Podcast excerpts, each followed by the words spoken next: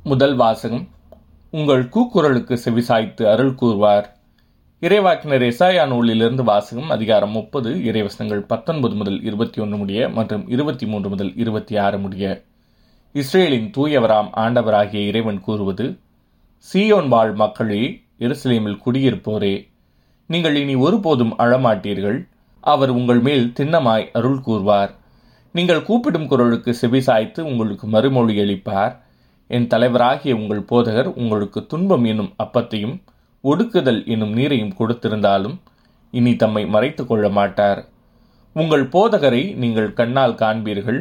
நீங்கள் வலப்புறமோ இடப்புறமோ எப்பக்கம் சென்றாலும் இதுதான் வழி இதில் நடந்து செல்லுங்கள் என்னும் வார்த்தை பின்னிலிருந்து உங்கள் செவிகளில் ஒழிக்கும் நீங்கள் நிலத்தில் விதைத்துள்ள விதை மீது ஆண்டவர் மழை பொழிவார்.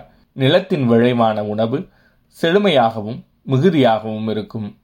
அந்நாளில் உன் மந்தை பரந்த மேய்ச்சல் விழியில் மேயும் முரத்தாலும் சுலகாலும் தூற்றப்பட்டு சுவையூட்டப்பட்ட தீனியை நிலத்தை உழும் காளைகளும் கழுதைகளும் தின்னும்.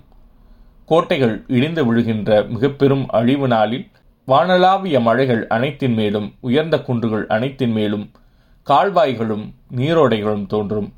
ஆண்டவர் உம் மக்களின் முறிவுகளை கட்டி தாம் அடித்து ஏற்படுத்திய காயங்களை குணமாக்கும் நாளில் நிலவின் ஒளி கதிரவன் ஒளி போலாகும். கதிரவன் ஒளி ஏழு பகல்களின் ஒளி ஒன்று திரண்டாற் போல ஏழு மடங்காகும். இது ஆண்டவரின் அருள்வாக்கு. இறைவா உமக்கு நன்றி. பதிலுரை பாடல். ஆண்டவருக்காக காத்திருப்போர் நற்பேறு பெற்றோர். நம்முடைய கடவுளை புகழ்ந்து பாடுவது நல்லது. அவரை புகழ்வது இனிமையானது. அதுவே ஏற்புடையது. ஆண்டவர் எருசலேமை மீண்டும் கட்டி எழுப்புகின்றார் நாடு கடத்தப்பட்ட இஸ்ரேலை கூட்டிச் சேர்க்கின்றார். ஆண்டவருக்காக காத்திருப்போர் நற்பெயர் பெற்றோர். உடைந்த உள்ளத்தோரை குணப்படுத்துகின்றார்.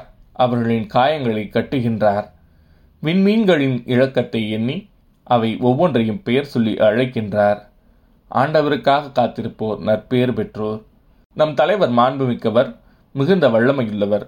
அவர் தம் நுண்ணறிவு அளவிடற்கு அரிது. ஆண்டவர் எளியோருக்கு ஆதரவளிக்கின்றார் பொல்லாரையோ தரை மட்டும் தாழ்த்துகின்றார். ஆண்டவருக்காக காத்திருப்போர் நற்பேறு பெற்றோர். நற்செய்தி வாசகம் மக்கள் கூட்டத்தைக் கண்டு இயேசு அவர்கள் மேல் பரிவு கொண்டார்.